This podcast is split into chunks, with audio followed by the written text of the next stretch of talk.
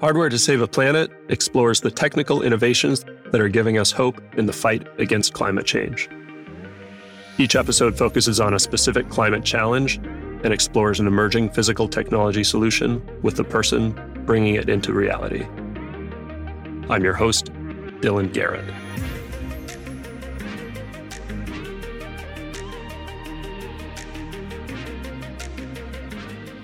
Hello and welcome to Hardware to Save a Planet. I'm very excited to be talking today with Doctor Patrick Kiely, the founder and C E O of Sentry. We'll be talking about improving wastewater treatment. In the context of climate change, this is important because wastewater treatment is responsible for around two percent of global greenhouse gas emissions and twenty-five percent of a typical city's electrical demand. As I've learned from Patrick, the industry is way less efficient than it could be because there's a lack of reliable water quality data to inform treatment decisions. Like we're seeing in so many other industries, when we lack good data, we have to overcompensate with energy and resources. Closing that gap will, of course, be a big part of meeting our emissions reduction goals. I'm excited to hear from Patrick why getting good data about water quality is hard and how he's solving the problem with Sentry.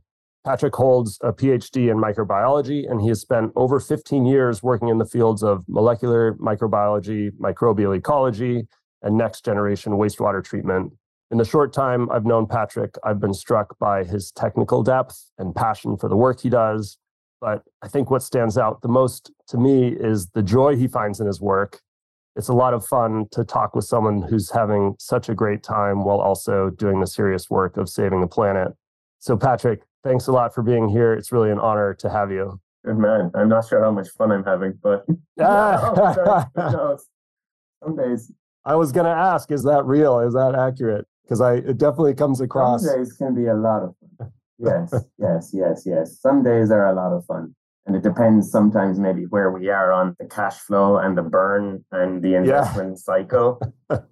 Certainly, I'm getting tired of having to count uh, what coming. Yeah, when it comes to a new investment round and you're trying to squeeze the last bit out of it and you're trying to coordinate investors and stakeholders together, uh, I'm not sure I want to be doing that too much longer, but yes, working with customers, giving them data that allows them to make smart decisions at their wastewater treatment facility.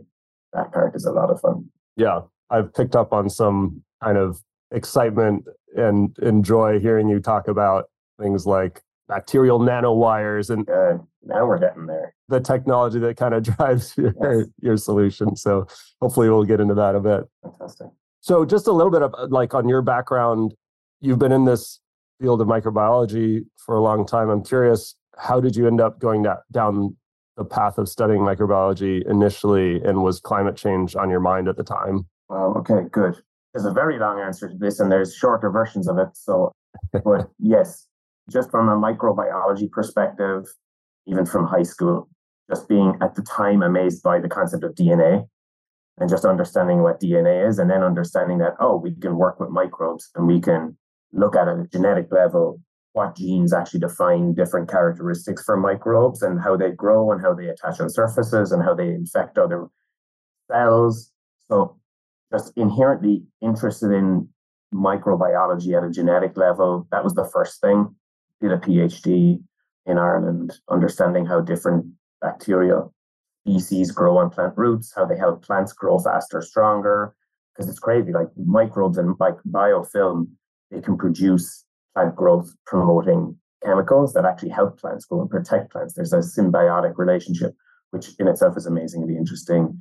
Studied how bacterial biofilm grows in the lungs of people with cystic fibrosis and understanding the genetic characteristics of what causes those bacterial communities to be pathogenic, understanding that at a genetic level. So there's just so much interest in this, like pure science. And then finished my P H D in Ireland and literally just typed in the name of my bacteria that I was working on at the time, which was Pseudomonas aeruginosa, and typed in climate change or clean energy or something like that. And a professor in Penn State, Bruce Logan, his name popped up, and he had literally just discovered that this bacteria could be used wastewater treatment application to generate direct electricity. So converting wastewater into electricity using this bacteria. And that concept just blew my mind. So I sent Bruce an email saying, I'd love to do a postdoc in your lab. He sent me a note saying, that's great. I'll email you back if there's an opportunity. the classic email that you never think you'll ever hear back from someone. And uh, I went traveling and uh, got an email like six to nine months later saying, yeah, Pat, we have an opening if you'd like to consider it. And yeah, packed my bags and moved to Penn State. So that was the start of me just getting into wastewater and the start of me working in a lab that was just so exciting because you had all of these researchers from all over the world. Like the lab in Penn State, it's the best Chinese researchers, the best Korean researchers, the best American researchers, randomly the best Italian or European researchers, and they're all just in the same lab in State College in the middle of Pennsylvania.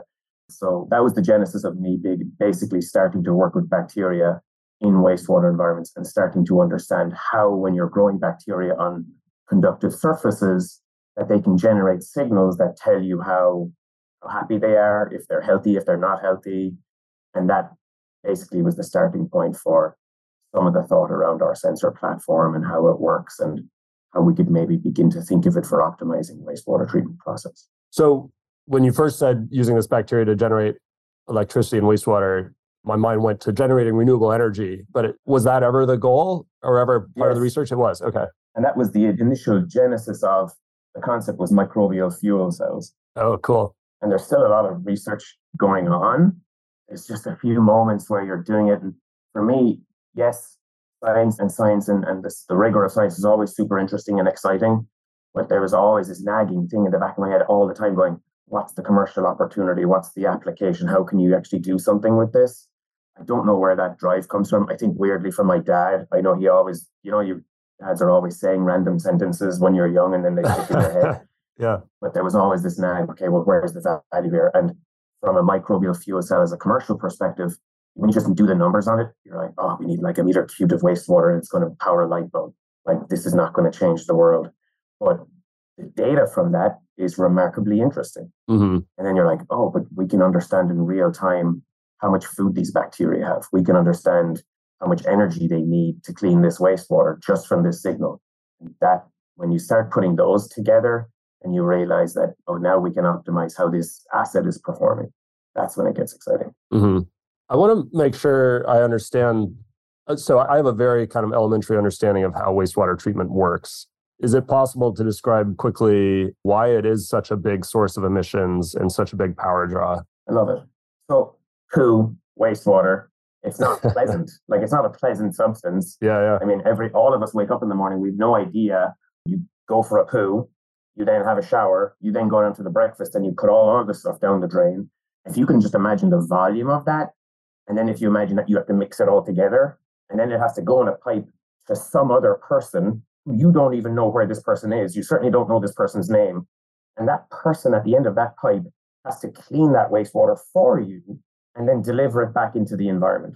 Like it's such a bananas concept. And the, con- the fact that none of us even know where it goes and we've no idea who these people are is such an insane concept. And then when you think about, well, how much energy does it take? If I fill my bathtub every morning with shit and organics and shower water, if I fill that every morning and then I ask someone to come and clean it or, or to use energy to separate the water from all the organic matter after I've mixed it up, like you can just imagine how much energy that would take. So that's yeah. why it's three percent of world G H Gs are linked to wastewater treatment, or two to three percent, depending on how you're calculating it. Because it all arrives in one location and someone has to separate the water. So the way people do it normally is there's a big pipe and basically what you have a series of massive concrete tanks like swimming pools.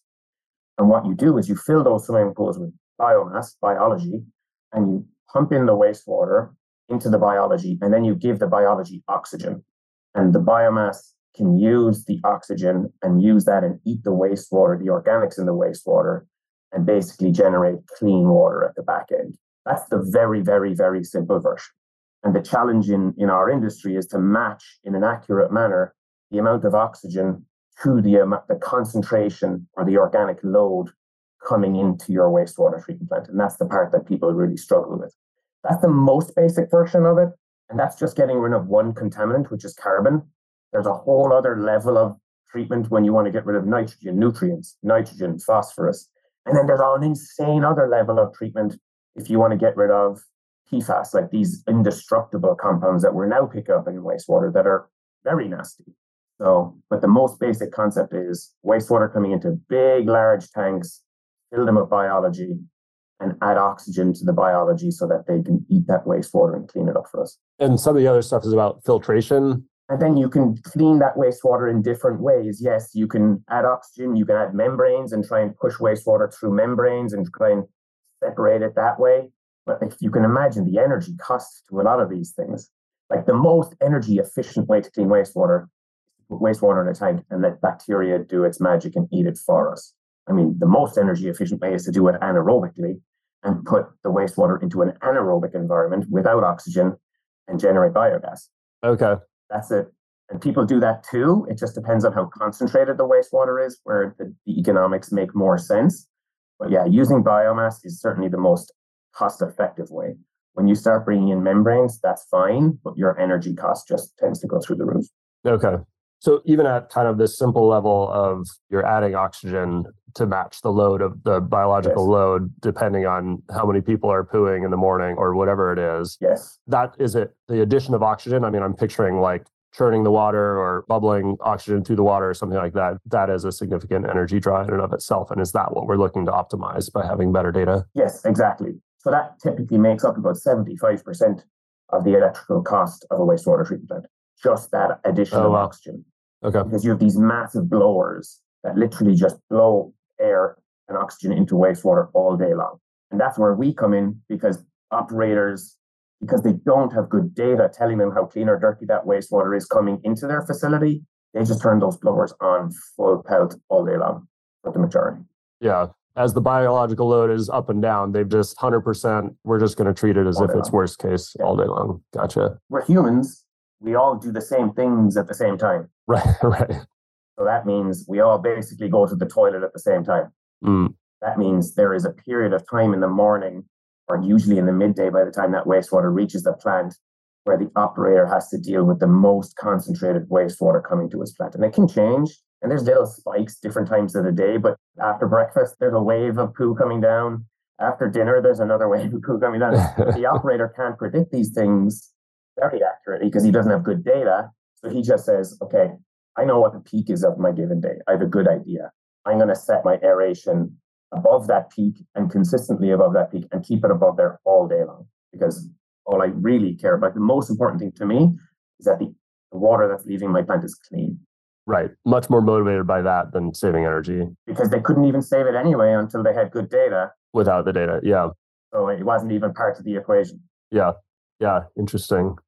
I wonder how like big events like the Super Bowl impact, you know, what, what kind of new patterns you get. Yeah, for sure. Well, at smaller levels, we see it all over the world. And this is so cool when you have good data, what, how you can start sharing it with your customers. Like things like COVID, we could see that, oh, people poo differently now. Like they're not traveling into the office and their patterns at home are changing. So literally, we generate like weekly profiles for a lot of our customers so they can see that. And you can see pre-COVID, oh, that was the weekly poo profile. Oh. Post-COVID, oh, it's something different. Wow, that's kind of crazy, because people, they're moving differently. They're getting up later, maybe. Like, there's all these weird things. There's more kids at home. If you have, like, communities that are seasonal, you know, if you have, like, Cape May or places in the world where you have just a bunch of more people in the summer, it can change dramatically. Okay, so the, but the problem is, without your sensor, these facilities don't have that kind of real-time data. Why is it hard with kind of prior technology to get that? So, historically, the best techniques or tools that people would use to measure water quality is you take a light beam, you send it through a glass prism, and you measure the refraction of that light beam in the water environment, basically how murky that water is. And that will tell you how clean or dirty the water is, that light refraction of those different compounds. Challenge is if you come to wastewater, and if you can imagine your bathtub that's full of all of your poo that you've just been mixing up all morning, if you put a nice sensor that has a glass prism on that, and you put it in that environment, it gets clogged, it gets covered, there's biofilm growing all over it very fast. So it's just not suitable for what you're trying to do. Biofilm grows on everything. And certainly in wastewater, biofilm grows on everything. And that stops those sensors from working. So when we started thinking about our sensor, and we started thinking, well, our sensor is a biofilm sensor. Like, we have a bioelectrode sensor. We're growing biofilm on electrode surfaces, on conductive surfaces. That should be perfect in wastewater. And that's what we found. So we tend to put our sensors in the dirtiest parts of the wastewater, like just as it's entering the wastewater treatment plant, get a, a digital profile of this is how much food, is in the wastewater. This is how much food our bacteria are eating, and we can generate that digital signal as the wastewater enters the treatment plant. Okay. And we've kind of touched on how it works, but can you just give a description of kind of what's actually happening with the sensor? Yeah, fantastic. So what we take is we take conductive surfaces, so metallic type surfaces, and we set the potential of that surface. So that's maybe too technical, but we basically trick the bacteria into thinking that that surface is oxygen or somewhere where they can get a lot of energy. And the bacteria are very happy on that surface. So they form a film on that surface. And then we put these sensors in the wastewater stream. And as the wastewater moves across the sensor, the bacteria eat the food in the wastewater as it passes them. And then they respire, they breathe. And in that breathing, they drop their electrons onto our conductive surface. So in a very real sense, we're connecting bacterial activity, bacterial metabolism, bacterial health, and we're converting it into a digital signal. It's very analogous to maybe having a Fitbit. People will wear a Fitbit because they want to understand their heart rate. They want to understand when they're pushing themselves hard, when they're exercising, when they're relaxing, what's their resting heart rate. We've developed a Fitbit for the bacteria. The bacteria tell us in real time how much food they're eating, how healthy they are. And we use that to measure the quality of the wastewater. Just to make sure I understand, this is a specific bacteria that you apply to your sensor, not the bacteria that is the target for treating in the water, or like the type of bacteria you're trying to take out of the water. It's a specific subset of naturally occurring bacteria that are really good at this. Okay. But it's not something where we pick one bacteria and we say, no, that's the one. In fact, everyone's bacteria, have, everyone's wastewater has these bacteria. So the general bacteria are called geobacter. That's the bacteria that produce what we call nanowires, these kind of appendages whereby they can grow on electrodes and literally produce these kind of like fingers almost, but they're conductive fingers. And it's through those fingers that they basically shuttle these electrons to the conductive surface. And those geobacter form these syntrophic react kind of biofilms with all the other bacteria. They all live together. They're all very happy.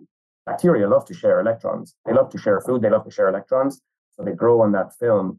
And they take the food, they work together, and eventually the geobacter use their nanowires to send those electrons onto the onto the electrode surface. It is so cool. Okay, so can you just put your sensor, maybe a silly question, but can you just put your sensor in the wastewater and the geobacter finds it? Or are you actually applying geobacter to the sensor before you put it in? What I've learned over, whatever, twenty years as a microbiologist, it's very hard to fight against nature. So you're much better off developing a platform, a surface that selects for the type of bacteria you want in a natural environment, as opposed to going to try and find one specific bacteria, putting it on a surface, and then putting that in a natural environment, because nature wins. If you take one bacteria, but if he's not perfectly suited for that environment, some other bacterial you know, species is going to be like, hey, wait a second, I'm better than you in this environment. I'm going to live here instead. And within not a long period of time, those bacteria will take over. So you're much better off developing surfaces and environments where you, you naturally select for the bacteria you want out of the bulk population. Okay, cool. So to play it back, the problem with current sensors, you put them in the water to try to sense continuously, they'll just collect biofilm and stop working. They're optical and the light doesn't pass through the biofilm anymore. You can't detect what's happening. Your sensor, the bacteria, you're actually using biofilm to your advantage. The bacteria grow on your, live on your sensor, and the more, as they eat, as they're munching on different levels of kind of organic matter in the wastewater, the electrical signal you're picking up from them changes. Yes. And that's how you determine. Aligns in real time with how clean or dirty that water is. And it's that signal, it's almost like having a thermostat, except it's just telling you how clean or dirty water is. That signal is then used at the facility to say, oh, right now we need a lot of energy because it's really dirty. Oh, right now, we do not need a lot of energy. You can turn, and it's all automatic. It's all controlled. Now we can turn down our blowers. We don't need to be spending blowing. Okay. I, yeah, I was going to ask that. Is it a closed loop system where these facilities can take your data and automatically change their treatment levels? It's not like once you figure out that part, the data part, the rest of it isn't hard. There's already all of the technology exists. The blowers exist. Variable frequency drives exist. Blow more, blow less. That is not the hard part. It all exists. It really is a smaller step now to say, oh, okay, now let's just not aerate all the time. Now let's just do it based on this signal. So cool. So your business, are you selling sensors to these facilities? Are you selling a service? What does that look like? Great question. So we typically sell a service. So we give our customers two sensors, they install the sensors, we support them and tell them where to put the sensors. And then we're providing, we're kind of like the remote telehealth for the wastewater treatment plant operator. So we can tell them when this data is coming in, when the nasty wastewater is coming in. But then as we're providing a service, there's other cool things that we're incentivized to do because we always have to be def- showing our value. Every twelve months, it comes up and it's like, well, are you showing enough value this year for me to want to keep working with you guys? So when you're incentivized in that way, it allows you to think creatively maybe about what else can we do with this data? And that's when you start thinking, wait a second, can we start doing smarter things here? Can we start using machine learning algorithms? Can we really think about what's going on with this data? Can, if we take three years of data from a customer, what can that tell us about what's going to happen in the future at this customer site? So that's where we tend to be, where we're going now or where we've been going more recently is doubling down on that service, but offering real cool insight as to what's going to happen in the future with the wastewater as it enters the facilities. Okay, so can you say a little bit more about that? What kinds of insights might, and then what might those facilities do with that information? Aligning environmental factors, for example, oh, we figured out if it rains more than X millimeters at your plant, then you're going to have this type of problem. Because heavy rain is another big issue for a lot of wastewater treatment plants. A lot of wastewater treatment infrastructure, for example, is combined. So when it rains, all of that rainwater, all of the stuff that's washing off the roads, washing off the land, also goes in the same pipes and ends up at the wastewater treatment plant. So you can begin to understand, oh, well, if we have five millimeters of rain, your plant is going to be okay. Your biomass will be healthy. Oh, but if it's seventeen millimeters of rain, you're going to have a complete washout of your biomass. You're going to get a complete upset. So that's one level where you're just incorporating other environmental factors and other data sets into what you're doing. But more broadly, what with our sensors, you install a sensor for a year or two years, you've just been monitoring the wastewater quality. You've been alerting problem events to operators. But when you start using machine learning algorithms on those data sets, one year, two year, they become very, very good and very predictive at helping us understand, well, what is the future going to look like? What's the next day going to look like here? And just bringing all of that together and then trying to help and alert the operators much smarter as to what the problem conditions are in the wastewater and what they're going to do to this facility. Okay. And, you know, speaking of value you're bringing to your customers, like I saw on your website, you listed you're saving customers two point seven million dollars monthly. Mm-hmm. In total. That's across your customers, one hundred fifty customers. Yeah. So it sounds like there's a, a meaningful kind of financial incentive here, just reducing. Well, at the base level, what we're doing with our sensors is we're flagging for operators before the wastewater has come into their plant properly. We're telling them, you're going to have a problem with this wastewater.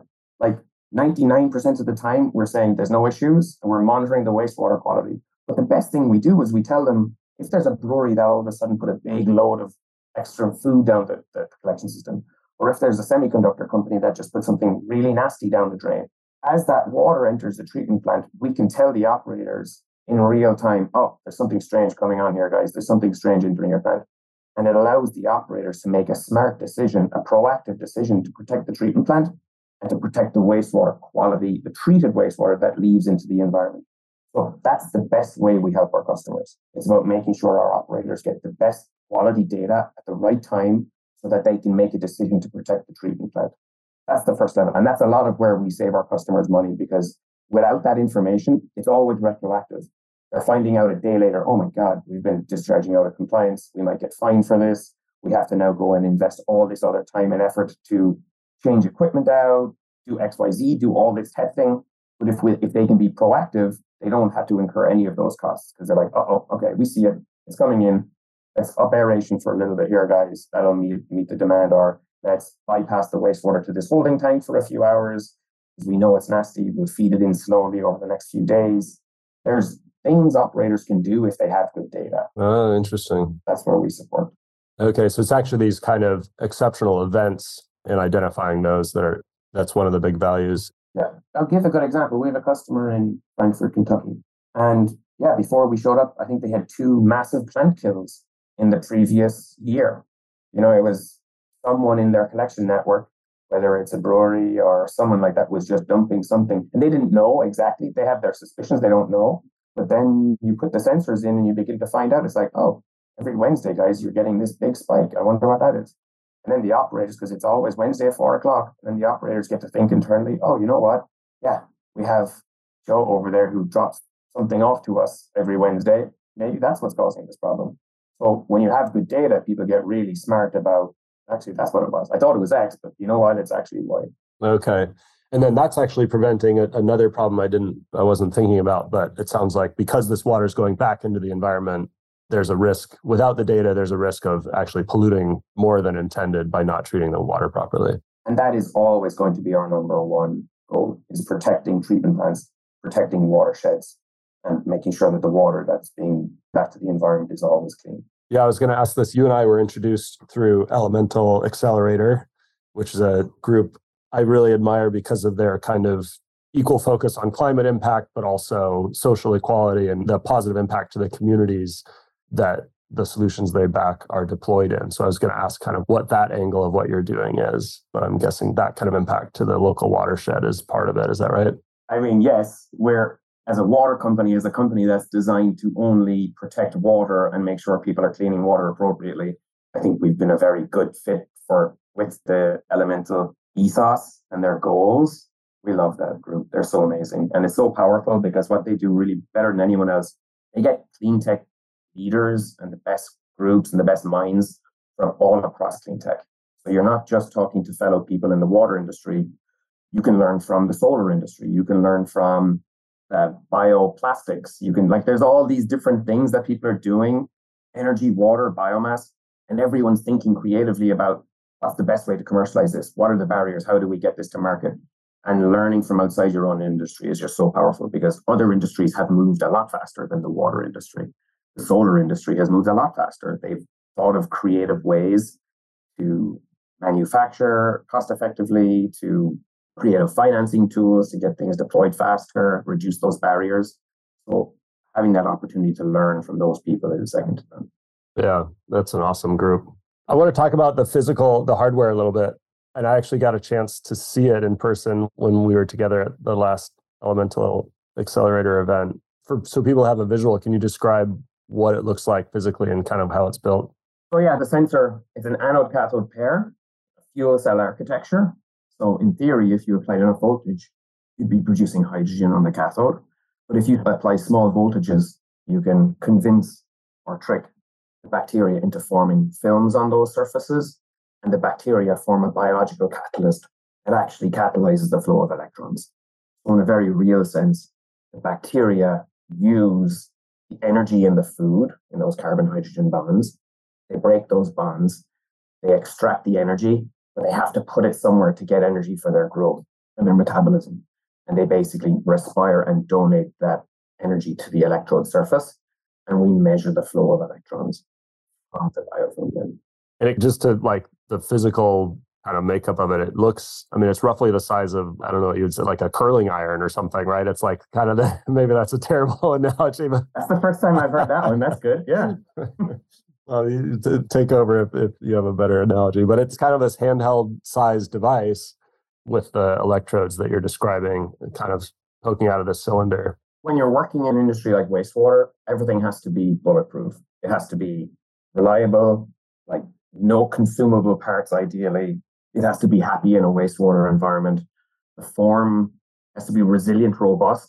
The individuals that are working at a wastewater treatment plant, they don't want fickle pieces of equipment that if a big slug of wastewater comes across it, something's going to break or something's going to fall off. So it really does have to be high tech, but low tech at the same time. And that's what we've done. But yeah, it looks very much like, gosh, curling iron, that's interesting.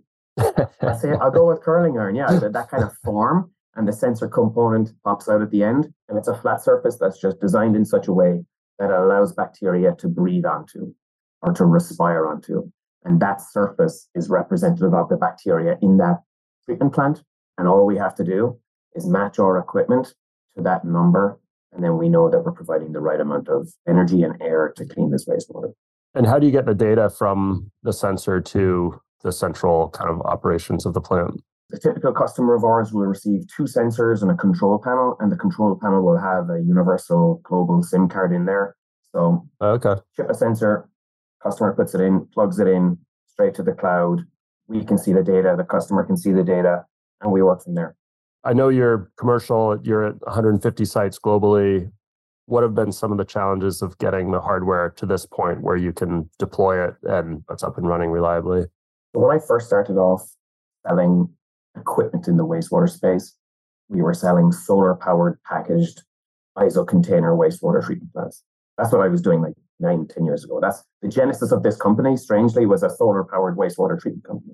And what I would say is we learned so much from selling, manufacturing, designing, not just our sensor, but everything else that went around it at the time, solar power, battery packs, tanks. We just learned a lot. And when you take almost like a step back to just focus on a sensor, you don't have the same problems anymore. It's very easy for me and for our team to assemble, integrate, manufacture, bio-inoculate, grow our sensors, and ship them to Singapore, or ship them to China, or ship them to India, and just do everything over the air. Like, it really is amazing what you could do. Are you building all of your sensors yourselves now in your facilities? Yeah, vertically integrated. So yeah, we just get P V C pipe and stainless steel materials, and we grow them, yeah, assemble, grow the biofilm, do everything in-house, and ship to customers directly. Can I ask what you sell them for, or what you're, like what they cost? Yeah, a typical customer. So as I said, it's a service-based. eighty percent of our customers are on a service. A typical customer starts off, they're paying fourteen thousand dollars a year for that service, which is quite low. That might be one particular problem statement. So they might say, okay, well, I want you to monitor my influent. Awesome, we'll do that for a few years. The same customer a year later might say, I also have a biogas plant over here, and we want to protect that, and we want to optimize, and we want to get more biogas. Okay, awesome. Same sensors, but different problem statement. We can do another project over there with you.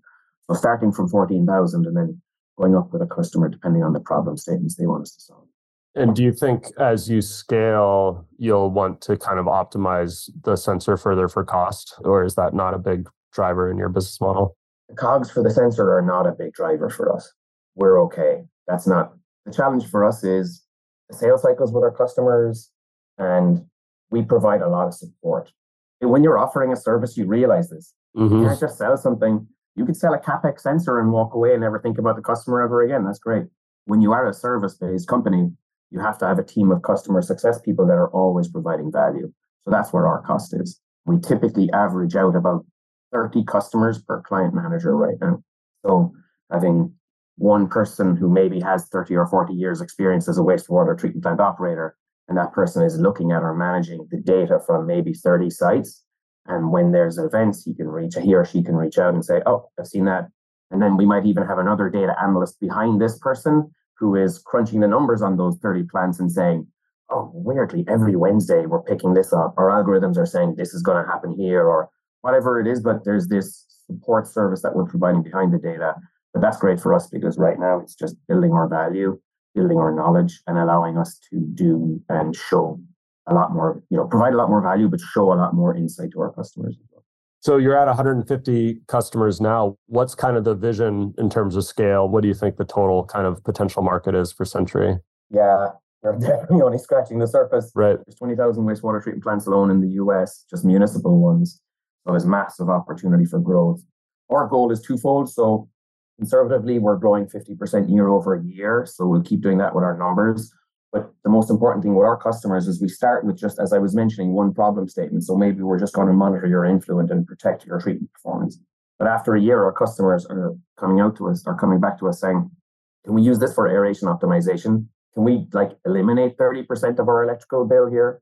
Yes, awesome. That's another sensor. So let's do that. Let's do an aeration optimization program with you. Again, oh, I have a biogas plant. I'm only using it at twenty percent capacity. I could be generating five times more biogas from my facility. Could you help us understand when we add more food to our digesters, what that means for our performance? Yes, that's another problem statement.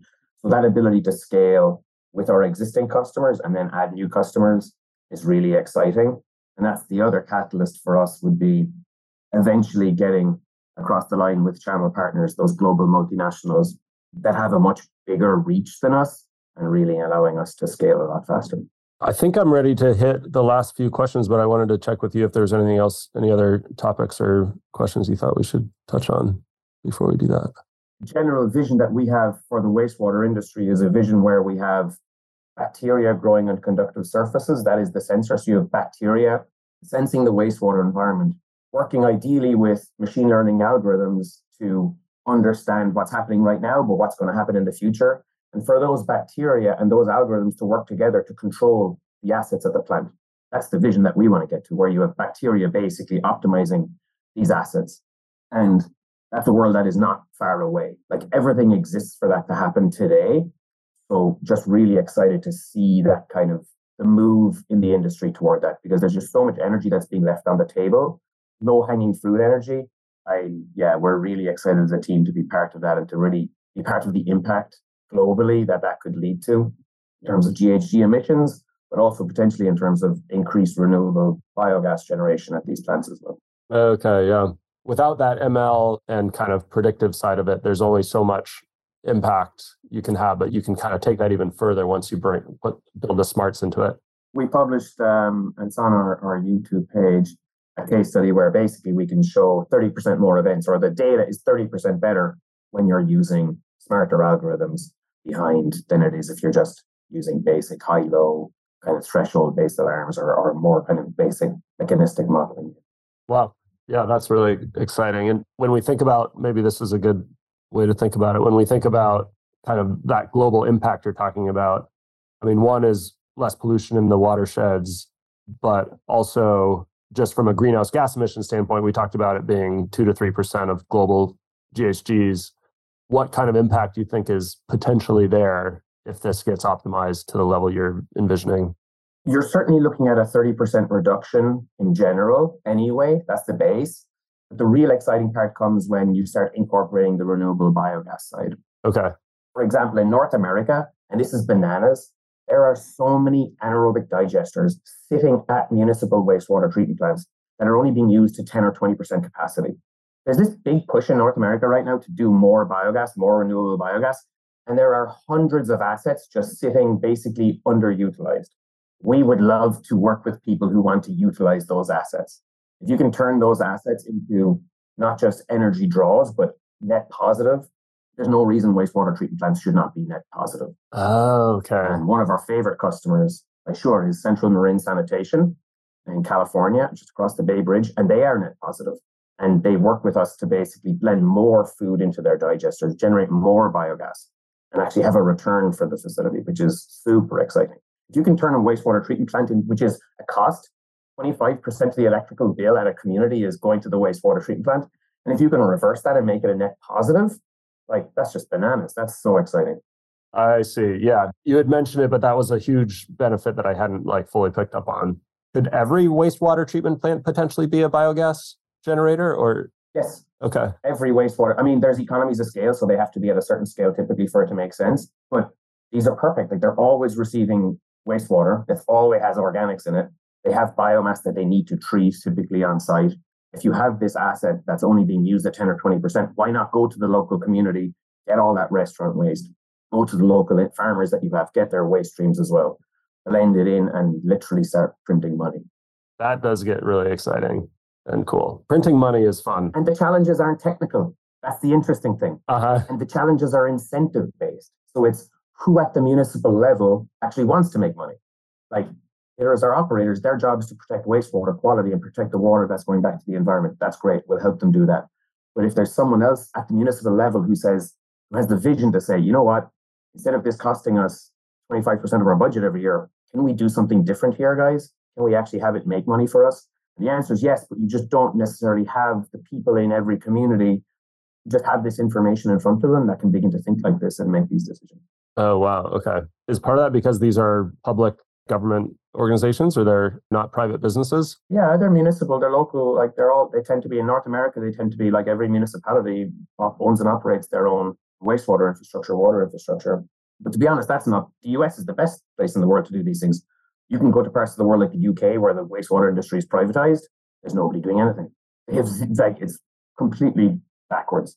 The fact that the industry is fragmented in North America, the fact that every community has the capacity to make faster decisions and actually do projects, it tends to be easier for companies like ours to help them and to actually get work done and get projects moving. Okay. They just need to, to kind of know about, it's almost like education, knowing that it's a possibility. And yes. And th- see, the U S utilities have nimbleness because they're smaller. You just have to get two or three people on board. They can make a decision. It's like, awesome, let's go do this. Why not? But if you're working with some private organization, privately held organization that perhaps has three hundred wastewater assets, all sorts of levels of bureaucracy internally, and for them to turn or to shift or to do anything different than what they're normally doing just takes so much momentum and takes so many people to get to the table at the same place. So in a weird way, the U S is perfect. It's almost like you have this, all these startups. That's the way we almost look at it, is every little utility is like a startup on their own, and you can work with them individually. And then in the future, you'll get those larger privately held organizations, corporations, to actually begin to think about it and begin to make the investments they need to move forward to. Okay. Yeah, that's super cool. See, I, this is, you're stoked. I can just tell, like, you're excited about this. This is fun. But it's weird. It's, it's, the science is super interesting. And I always thought, you know, day one is like, oh, if we build it, the best sensor, everyone's going to want it. It'll be so easy. And it's not that at all. Like, the actual challenge is on who's incentivized to win here? How do we incentivize people? How do we help people? How do we present the value? Who on the other side needs to know about this? Who needs to make the decision? Like, there's so much outside of technology that actually is central to the commercial success that allows you to do then do more and better technical work. And that's where the real challenges lie, at least for us. Good reminder. Yeah, it's easy for me to always think about the technology. Cool. So three last questions. How optimistic or pessimistic are you about the future of the planet, and why? I'm optimistic because I can see good work happening. It's happening too slowly. So I'm kind of pessimistic about that. And from a water perspective, I'm also kind of worried about the quality of wastewater that we as a community are actually generating. Stuff we're putting into wastewater today isn't just carbon or nitrogen or phosphorus. We're putting in painkillers, like everything that you that you ingest in your body that you then put down the toilet. There's so many other nasty things in there that our wastewater treatment infrastructure is not designed to treat. P FAS, these chemicals that just literally are going to persist in our environments forever and build up in, in our environments. So that part of it worries me. And just having a, I think we just need a much bigger awareness of what we're putting in our bodies and then how that is actually going back into our environment, because nobody knows. You think you take something, ah, well, it's gone forever. No, it's not. It's going through the wastewater treatment plant as well, probably, if it's recalcitrant or if it's non-biodegradable, and it's just building up in our ecosystem and someone else downstream is eating it and then we're eating that again. So this whole concept of just protecting water and awareness of water quality uh, certainly worries me. But I think maybe positive too. I don't know. It's challenging. Yeah. Who is one other person or company doing something to address climate change that's inspiring you? In the water industry or in the biogas industry, there's a company called Anaergia that are great. The C E O, Andrew Benedek, is a leader, has been doing this like living startup type side of things forever. Definitely someone I would look up to. How do you spell it? Uh, B E N E D E K, I believe, Andrew. Or the company name? Anaergia, A N A E R G I A. Okay. So they're a, a biogas company, but they've basically figured out technology or figured out a solution to basically take all of that organic waste, everything that you put in your organic bin at home, they take all of that, and they just have very good ways of extracting every last ounce of energy out of it and turning it into renewable biogas. Mm, cool. Yeah, they're great. Outside of the water industry? Sure. I mean, Elon, Elon is my boy. Elon Musk is just amazing. Oh, yeah. I know there's a lot of noise around him too, but what he's done individually as just one person, one human on this planet, in terms of electrifying transport, solar, we need more Elons. It's pretty hard to ignore the impact he's had. Yeah. What advice do you have for someone not working in climate today who wants to do something to help? I mean, from a water perspective, we just need a lot more people understanding the value of water. People thinking that, hey, I can just put anything down the drain and it's going to go somewhere and it's not going to cost anything to clean it. Understanding the value of water, understanding where your wastewater goes, knowing who's working at those facilities, like all of these things are important. And then understanding and maybe advocating for more investment in water, because people don't know where it goes. It's easy to think, oh, water's free. I turn on a tap, I get clean water, I can drink it. None of it is free. It's all costing all of us money. We don't know this. And we're not making it easier for the people downstream either. So advocating for more money, more resources to improve our water infrastructure, to help us clean the water better so that what we're delivering to the environment is better for everyone. Yeah, just advocating, just getting smarter about where your water's going, where you're getting it from, what it costs and, and advocating for more and better infrastructure, I think, would be something. Mm, nice. That would be great. I like wow. that. Patrick, that was really fun. I always enjoy talking with you about this stuff. Thank you, Dylan. I get excited about it. I have fun talking about it. Yeah. So I really appreciate it. And what you're doing is really cool. Awesome. Thanks very much. Yeah. Thank you. Thank you. Hardware to Save a Planet is brought to you by Synapse. To find out more about us and how we develop hardware solutions for the world's most ambitious companies, head to synapse dot com. And then make sure to search for Hardware to Save a Planet in Apple Podcasts, Spotify, and Google Podcasts, or anywhere you like to listen. Make sure to click subscribe so you don't miss any future episodes. On behalf of the team here at Synapse, thanks for listening.